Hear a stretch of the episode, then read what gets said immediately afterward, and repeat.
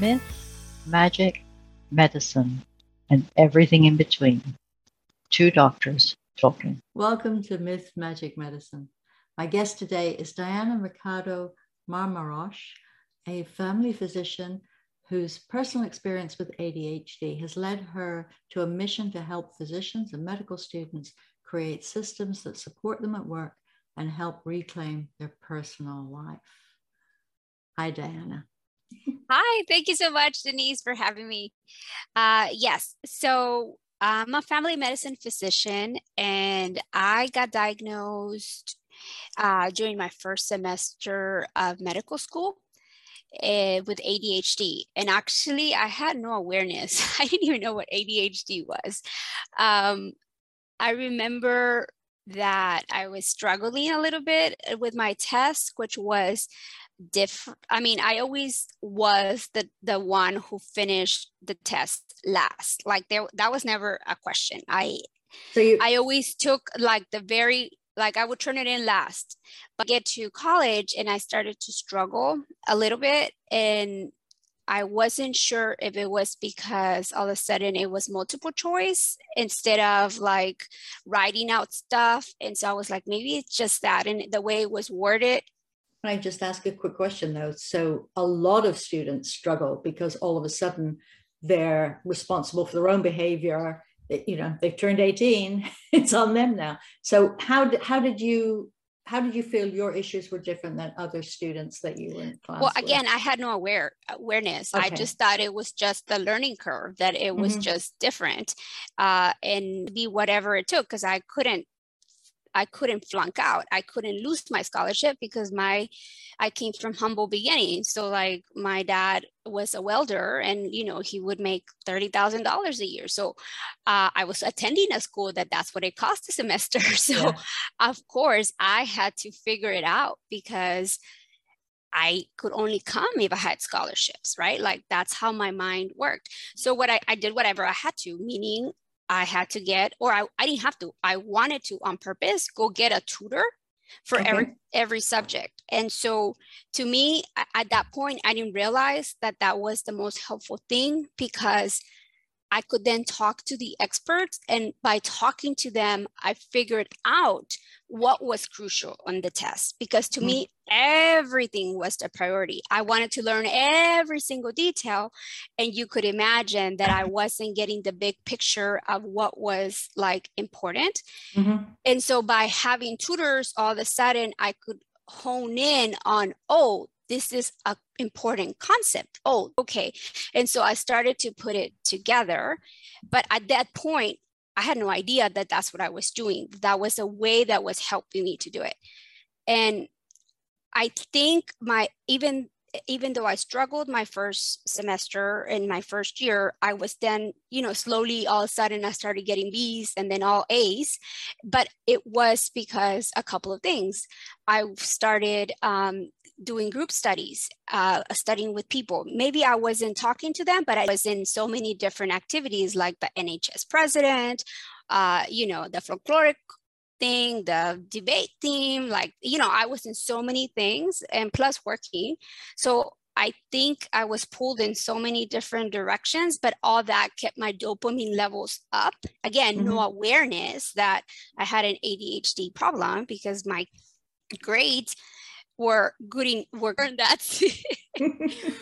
But the point is that um, i was never the best um, standardized take, uh, uh, skill uh, test t- taker.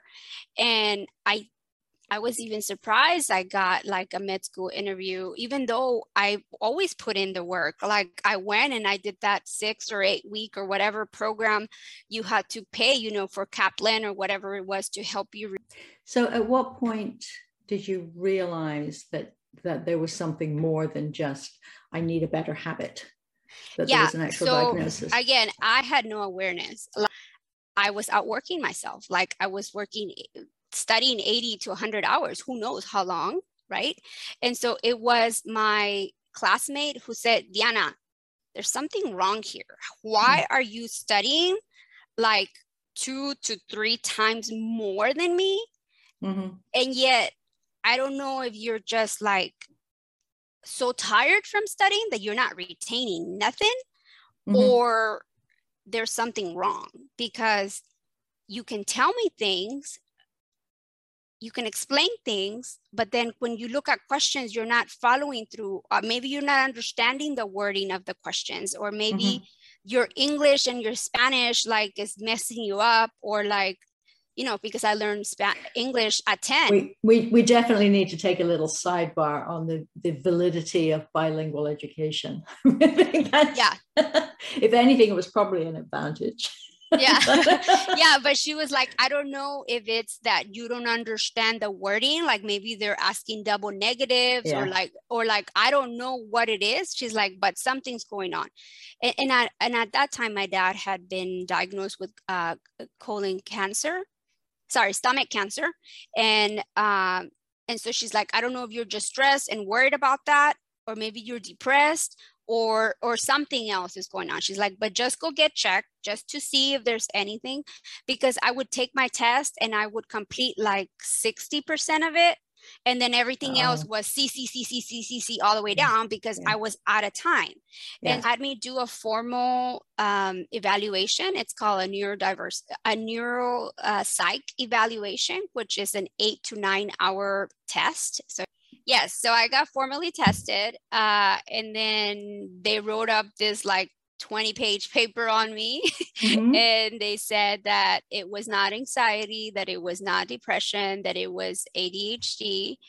And that uh, they that I had really strong visual skills, so that that would be something that I should use to help myself. So mm-hmm. anytime, mm-hmm. so they gave me examples on how I would function best.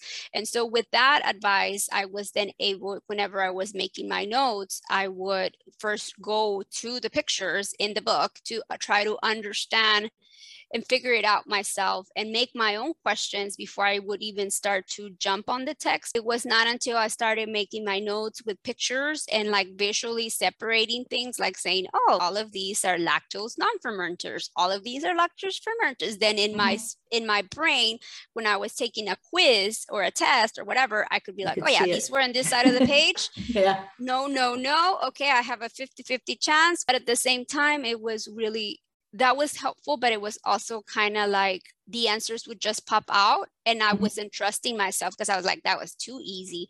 And so it, it was like I was almost if I couldn't explain to you why, I didn't trust my intuition.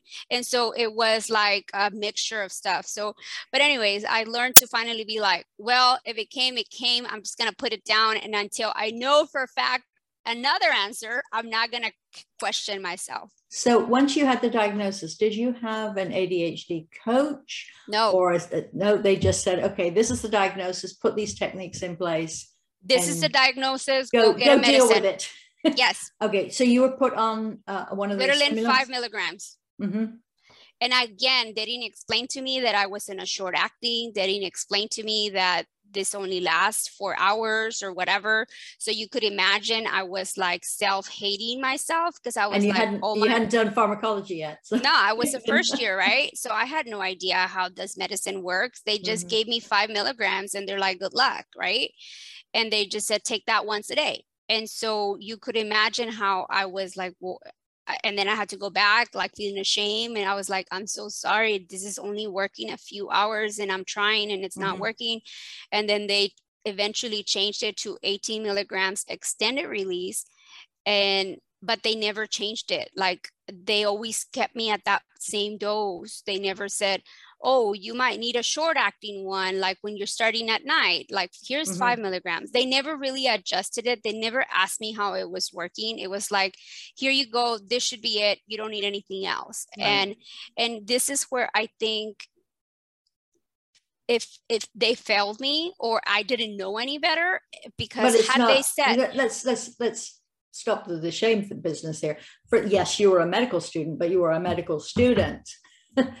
it, the, the patient, obviously patients can fail the doctors all the time. If you don't tell the doctor you aren't taking the medicine or the medicine isn't working, there's no way for the physician to know this. But, but to just say, well, here's your problem, tootle off and go go on your merry way. You're a lot younger than me. When how long ago was this happening?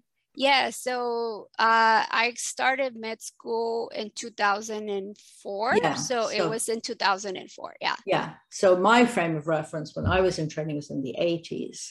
And I might have accepted that from somebody in the 80s. I could I could see that happening. But by the 2000s, this was a well-established phenomenon and adult diagnosis was not unheard of. So yeah. that's a that's a significant failure. Yeah. It is perhaps a, it is perhaps because we do have a tendency to assume that high functioning people can kind of figure it out because yeah. they figured it out before. Yeah. Um, but it's still failure of the system.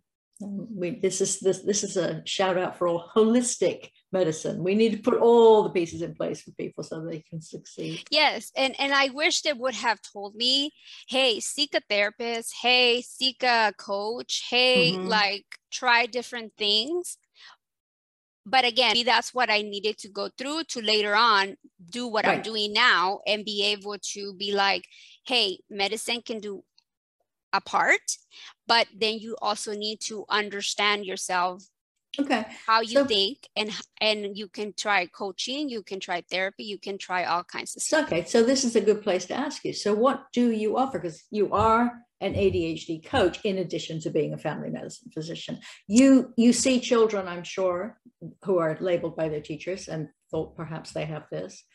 Can you can you briefly um, speak to the the different presentation of a, a child starting school and finding a struggle, and a, an adult starting higher education and finding it a struggle, um, at, with a little bit of a a, a stop there. When I first went into practice, when I left uh, my pediatrics fellowship, I went into general emergency room medicine. And for all the EM people who are having a heart attack at the idea of that, we were still grandfathering people in. There weren't that many places to train. so I used to see all the kids in the ER. Um, but I remember very clearly a three year old coming in for stitches, and I'm looking at her chart and I said, She's on Ritalin. Why is she on Ritalin? And, and the, uh, the mother said, Oh, she doesn't behave at the supermarket. I told her doctor. And he put her, I mean, she wasn't tested. She was just put, it was, it, it was one of those diagnoses that was just, oh, yeah, well, it's that. And um, which was pretty horrific to, to me. But unfortunately, as the ER attending, I didn't have a say in the matter. Yeah. So um, can, can we speak to the, to the, the, the timeline of how these, these things sort of come, come to people's attention? Because a lot of kids never get diagnosed. They're just troublemakers. Yes, exactly. Yeah. yeah. So I think part of the delay for me getting my diagnosis is because, like you said, uh, I'm Mexican. I'm Mexican American, but I grew up in Mexico till I was 10. Um, I was born here in Texas. My parents were immigrants, and my mom just had me along the way on the way back to Mexico. So that's why I'm a, I'm a Texan. but I grew up in Mexico. And there, me and all my cousins, like we're just high energy kids. We probably might all have ADHD, who knows, right? Mm-hmm. But we didn't think anything of it because that was just the environment. And so I think that sometimes females can get missed.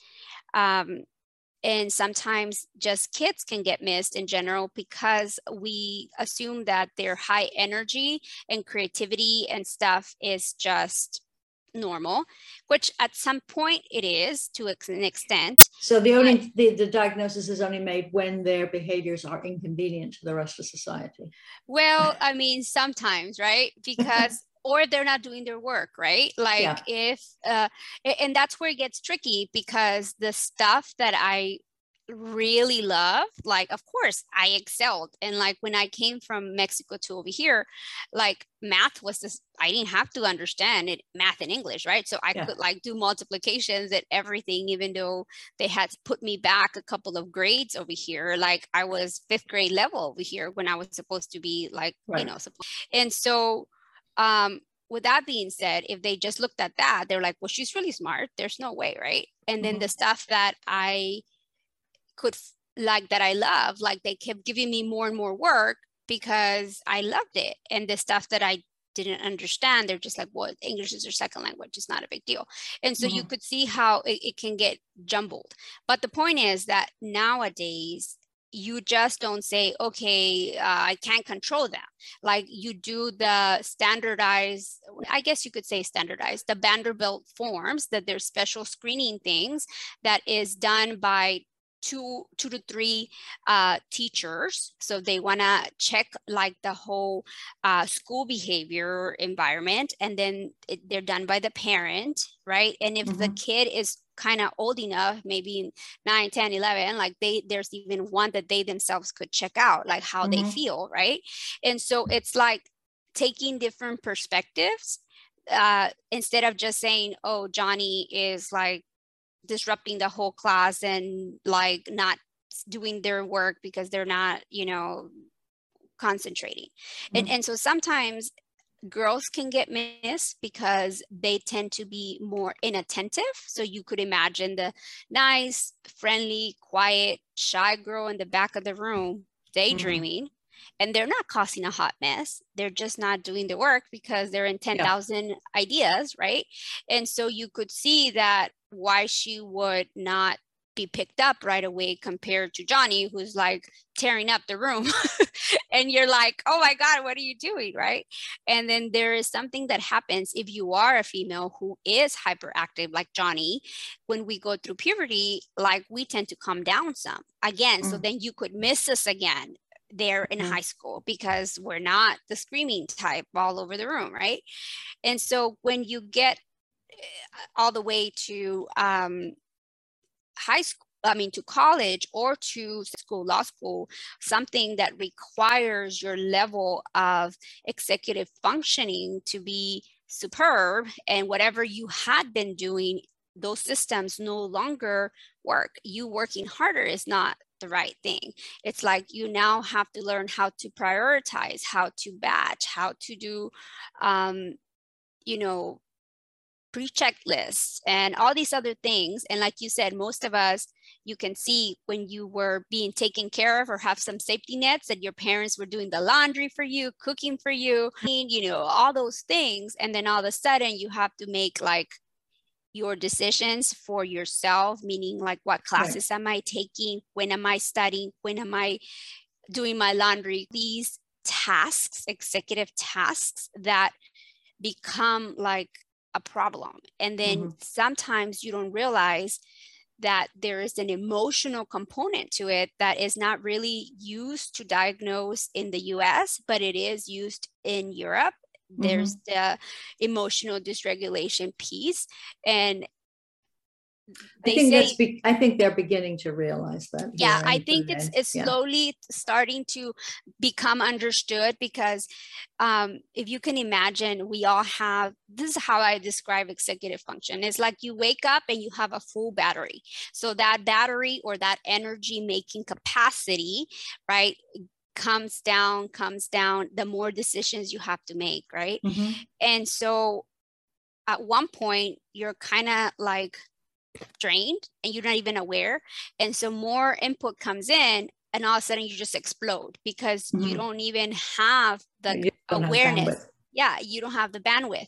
And so mm-hmm. people look at you like, are you crazy? You just blew up or you just started screaming or and, and you didn't even realize you're doing that. You don't have that two second delay between the prefrontal mm-hmm. cortex and your amygdala and like that's enough you blowing up was enough to like reset but now you look very unprofessional around everybody else because they're like what just happened like it seems yes, disproportional yeah. exactly yeah. but you so so anyways the point is that as you become an adult because of the adulting tasks that you're supposed to be doing like uh, paying your bills right uh, cleaning your house uh, meeting deadlines uh, imagine how it might just seem to some that, oh my God, they're being lazy because I can see how bright they are in this other area, mm-hmm. and yet they can't do the dishes or they can't just pay their bills or they can't just open the mail, right? And so you can see how it, I call it the torture musician. Like they might be, they they might have this Beethoven piece, but they have no insight that it's a Beethoven piece, or they don't have the possibility to take it out into the world so everybody else can see because they get 90% there and then they burn out or they start criticizing right. themselves. So when you when when a physician, I, I assume you do you work with other uh, professionals or you gear so, yourself just to, to doctors? So my my I have a 12 week group coaching program that is just for physicians and I actually have another program that is just for medical students. Um, I realized that they, you know, while we we have same executive things, we just focus in a different part of our life. Mm-hmm. So for the physicians, we are wanting to leave work at work, wanting to have that work balance with our kids. Like we want to chart it and do the in basket at work and be actually present at home, right? Mm-hmm. And for the medical students, their pain point is yes, wanting to complete whatever work they want at, uh, uh, uh, completing their task or whatever, but they're more like board exams, board exams, board exams. So that's their pain of their existence versus for us, yes, we had that, but now we've gone through that and, and we're in at a different phase. So, anyways, my group coaching is medical students and physicians, but I said they each have their own. But I am um, a guest coach in other programs that I sometimes go and support. So, when you were talking about you have this full battery and you wake up, where do you think siestas might help? With this since you're from a culture that certainly used to have them. I don't know. My husband's from the Dominican Republic, and, and the siesta was very much part of the life there in the 70s and 80s. It's going away. It's it's everything's open all day now. Um, but many people, certainly professionals, still stick to that. Do you think that helps? Did, is if is it is it doable within certain I parameters? Think, I think anytime that you're able to take a pause throughout your day, whether it's five minutes of a tapping meditation or 10 minutes for you to enjoy your food without like having to chart and eat your food right at the same time or golf it down right? I think any moment where you're not having to exercise your brain is helpful. So I can see why taking a siesta or a nap would like kind of unplug you from the craziness, right? Mm-hmm. And why then you could come back and be refreshed and be ready to go. So, like, that's one of the things that I really feel has pulled me out of burnout. Like, every day, I make sure I do at lunchtime, I have like at least 10 minutes for me to eat without no disruptions, without no whatever, without me wanting to be on Facebook or wanting to like do anything else, but just like here, right here, right now. Mm-hmm. And then those three to five minute micro uh, meditation daily has really like helped me to get out of that like overwhelmed feeling that I was having because I always felt like um, I was turning off fires instead of I was always living from a place of react reaction to mm-hmm. whatever was coming coming my way instead of a place of no I planned this on purpose no I know this is like I designed it this way mm-hmm. and of mm-hmm. course life happens right you're a physician life happens but now I've learned how to decrease those distractions because I'm, I work 80% in the clinic and then once like then i'm on call for a whole week and we alternate. So when you're on call you're doing the clinic plus being on call and you're on call from like 7 a.m on monday to like 5 p.m. on Friday, and sometimes you're on call that weekend. So then that means your whole it goes straight, right? It goes right. like 12 days straight that you're kind of on. And so knowing how to take care of you by taking those little breaks when you feel like you're about to lose your stuff makes a big difference. Mm-hmm. Okay. If somebody listening to this suspects they may have some of these issues, what would be their first stop? So I I want to quickly point out how this could be seen in physicians in the workplace because sometimes we don't even realize it ourselves that we could be the one that has ADHD or that our colleagues could have ADHD. Yeah. And having that awareness, I think will be life changing because again, ADHD just I wish it only affected you, but unfortunately, it does not. It affects the way you interact with your family. It affects the way you interact with your boss. It affects the way you do things or don't do things for your patients. Mm-hmm. So it affects everybody. So I want to share with you. There's actually a really cool article that maybe you could link. Um, oh, they'll be in the show notes. Yes. And it's the title is called understanding adhd in physicians uh, workplace implication and management strategies. A really nice uh, table and if, if it's if you th- suspect that you have it you should talk to your family doctor first your primary yeah, care so person first, I think first of all if you think that you have it or if somebody else thinks that um, that their colleague might have it. I think it's. Ah, but see, but I was going to ask you that one second because if, okay. if you think it, then then you've already decided you've made that first step. If you think a colleague has it, that's going to be a very different conversation than one you had with yourself. Yes. so. Yeah. So if you think you, might, so if you suspect you have ADHD, I would start with going to your primary care doctor, right? I would make sure that they screen me or screen you for anxiety, depression, or ADHD, like all three of them, because you'd be surprised how sometimes we get diagnosed with anxiety and depression, but you really had ADHD right. because you couldn't complete the task that you wanted to. You Which were so depressing. upset right which is depressing you were so upset and you and you could imagine why you would have palpitations if you feel like you're going to get fired because you can complete what you're exactly. wanting to complete and you yeah. just can't right and now don't get me wrong it could be that you have all three things going on which mm-hmm. has happened but again if maybe you had ADHD and you were just never screened for it, being treated for anxiety and depression is never gonna fully get you to where right. you want to be because you don't you never treated the root cause, right? Mm-hmm. And so if you did have ADHD, then all of a sudden you'd be surprised how many people don't need to have their anxiety and depression medications. Or if they do, they might need like a tiny dose just to uh, right. regulate you. Okay, so I would start there. I would start with uh, a family medicine doctor.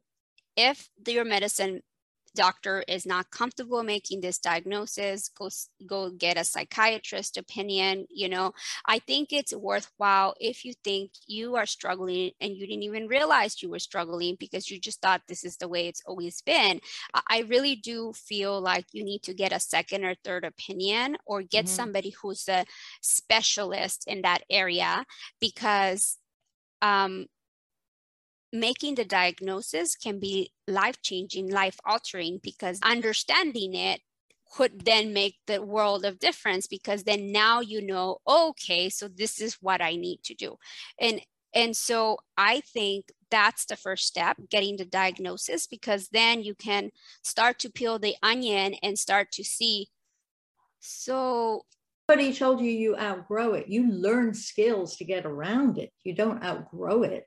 Exactly. Okay. And, and, so I was working myself to death, unaware that I was working myself to death, uh, charting 20 to 30 hours outside of work, uncompensated pay, on top of doing everything else. But I didn't know there was a better way. It was a love hate mm-hmm. relationship because I love my patients and I was going to do whatever it took for them. But I was like, why do I have to write anything? I just had an amazing encounter with them. How come nobody was videotaping that? Right. Yeah. And so, but I understood that this is how they have to get paid. There has to be mm-hmm. something in the chart. Right. So the point is, I had to learn that medicine then I re- I started uh, ADHD coaching myself. I finally, with the pandemic, it kind of got me to be like, okay, maybe there has to be a better way. You like are so tired, you're not having time for anything, and so I invested in ADHD coaching, then I invested in life coaching, and then I decided that I needed to tell other physicians that there's ways of doing it leaning into our strengths so that we all can get to practice medicine in our own terms. And and so the point is of this whole talk is that if you have identified yourself with maybe uh, not being the best in time management or maybe not uh, being able to keep up with charts or different things like reconsider like where you're getting distracted. Is there a system issue? Because it could be mm-hmm. that maybe you just don't have enough help and there's nothing wrong with you right? Right and actually you don't have to be technically neurodiverse to benefit exactly. from a lot of these things. Exactly yeah and so in my coaching group like i want to say 80 to 90 percent of the physicians in there uh, have ADHD, but the other 10 to 20%, they don't have ADHD. They just didn't realize they had to set up boundaries for self care. They didn't realize they could have systems. So, of course, they come in, they implement everything I say, and boom, they're like, yeah. they're like, oh my God, I, I had never had a free weekend in the last 10 years where I didn't right. open my computer, where I was present with my family. I didn't know that was possible. And again, it is trial and error. Mm-hmm. Only you know how to set up your system, but it's not until you speak with somebody else who's gone through it that you're like, oh. And, and so that's the beautiful thing about being in community because there's no judgment. We're all trying to do better for ourselves. We're all trying, and then it comes with CME. So win win. Get your mm-hmm. institution to prevent burnout and get effective charting and and effective ways of managing yourself and you know everything changes all of a sudden not because you were wanting to be a better wife or a better doctor, or a better whatever, mm-hmm. but it just kind of happens when you put your own oxygen first, it right. ripples. Yeah, for all of us dealing with self-care issues, that's that's huge. Do you have any advice for how to gently suggest to somebody who's clearly having issues that they might want to look at that? Yes. Again, I really think I, I am so grateful and forever will be grateful that that you know my roommate at that point said diana like something's going on i just just ask right so i think it's approaching it from a place of compassion like coming up to this person and just saying hey um I see that you're struggling with XYZ tasks, right? Like labeling the task, not that the person is wrong. It's not right the person is not saying that you're dumb or whatever, right? But saying, hey, I see that, you know, I see that sometimes you appear uh, like you have too much on your plate, or is there anything that is going on? I mean, because it could be that somebody's dealing with their families right. like diagnosis so of something, right? Or somebody passed away. And it's in just noticing and asking the the the the the physician what their thoughts are on some, on some pot- uh, potential causes uh, and just saying, hey, I'm concerned.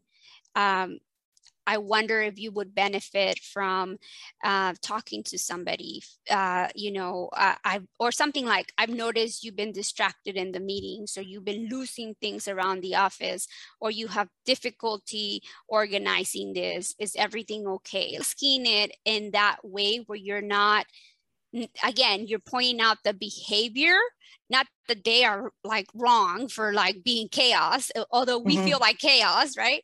But just saying hey i've noticed x y and c is everything okay? Or saying hey i'm concerned about your well-being. Are these tasks you know too much for you or yeah. or are they affecting you? Or can we talk further about your thoughts? Or are you comfortable sharing anything?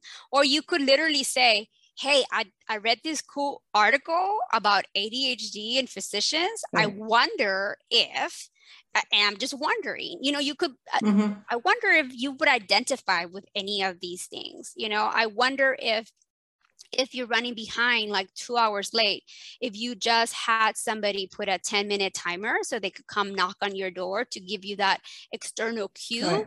that maybe you should start wrapping it up and mm-hmm. then and because here's the thing people think that the more time we give our patients the more that they understand that we care but you be surprised when you really listen and you really are present it doesn't matter if you're present two right. minutes or 40 minutes like the interaction is the same because your genuine uh, perceivedness and how you interact with them is is the same and and it's not and so when i do this timer thing i joke around and i say uh, and I tell them now, I tell them now I'm comfortable talking to my my patients. And I say, you know, I have ADHD it's amazing for you because you're the most important thing in my room but it sucks when you're waiting for me because you're like mm-hmm. where is she? Mm-hmm. and so I, I said we're doing a quality improvement project. They're just keeping me on track that's good. you know? That's yeah yeah. And it's also being a little bit vulnerable to your patients that helps with the know and trust yes. And and, and, and it also around. normalizes that this, this whole myth that doctor you know doctors can't get sick. Doctors can't have issues. Doctors remember the first few patients that walked up to you in the supermarket amazed that you shop for food. Yeah. Just, helps to break that barrier for, for yeah. them to realize that yeah. and i also tell them you know um, just like you i have i wonder if i'm doing it right Mm-hmm.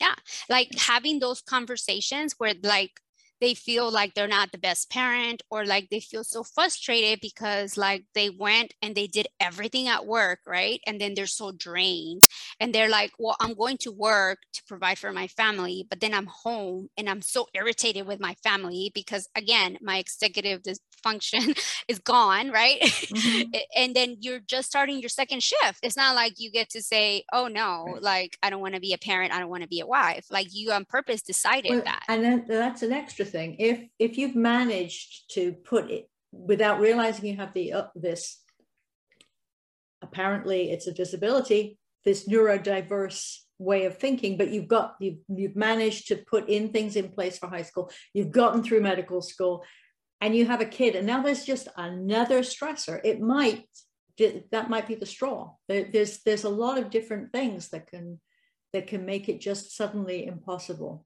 to to the dam breaks. A lot of females actually are not diagnosed until the they get to uh, college or they get to med school or law school or the, the after the birth of their 1st mm-hmm. child again because you were so used to you kind of winging it but mm-hmm. then now you have this extra beautiful responsibility yes. that cannot afford you to kind of just wing it, right? And then mm-hmm. you throw in if you're breastfeeding or you throw in the lack of sleep, right? Because if they're feeding every three hours, perfect scenario for like, dang, what just happened? Mm-hmm. Everything that I had in place is no longer working. Because here's what happens with ADHD like, most of us swear we're never going to leave stuff to the last minute. Yeah. But we do. And and then magically, boom, the deadline causes the stimuli enough for you to hyper focus and you get that task done. But then you pay for for the next two right. two days with the adrenal gland just like on way overdrive, right? But imagine doing that every day with a newborn. Like mm-hmm. you can't, like it, you can, but oh boy, do you pay for it, right? right. And, and so that's why females usually get di- diagnosed or you know like you said your kids all of a sudden get diagnosed and you're like wait a minute all those questionnaires but but i do that seems so familiar but yeah. i i wish i was the only like uh, weird unicorn, I go, but we're all, it's a spectrum. Like with AD, right. there's so many things with ADHD. Like, why do we bite our nails? Because it's a way to like hyper focus. And why do we do different things? And you don't think you, just, oh. And so again, the more you, what you don't know, you don't know. But then if somebody is lucky enough to see something that maybe would help you get out of your own way and somebody can point it out to you because to you you don't know. This is the way you've been for how many years? You think this is the norm. You think it's the norm to lose your keys 40 times a day. You know you mm-hmm. think it's the norm that you misplaced uh, that you got like today even today. I thought it was friday. You're human. And just because you lose track of the days of the week when all three people in your household are now working from home so every day looks the exactly. same exactly yeah that doesn't mean necessarily you have adhd but if it is something that you are thinking please look in the show notes for the article and for some suggestions and for some links to some helpful resources Yes. And, and, if you are a physician and you have identified with any of these things and you feel like uh, you might benefit by working with me, please do reach out because uh, I don't want you to go through what I went through for the last years of ignoring right. myself, you know, uh, normalizing it and being in a room um, where this is just the norm, you know, helps you to be able to uh, then turn around and help your colleagues who maybe they don't realize that it could be different. Right, right. Okay. Thank you so much, Diana. Thank you for joining us at Myth Magic Medicine. If you have found this episode useful, you can apply for free CME credit through the link provided in the transcript. If you're not a medical professional, please remember while we're physicians, we're not your physicians. So please consult with your own healthcare professional if you think something you have heard might apply to you or a loved one. Until next time, bye bye.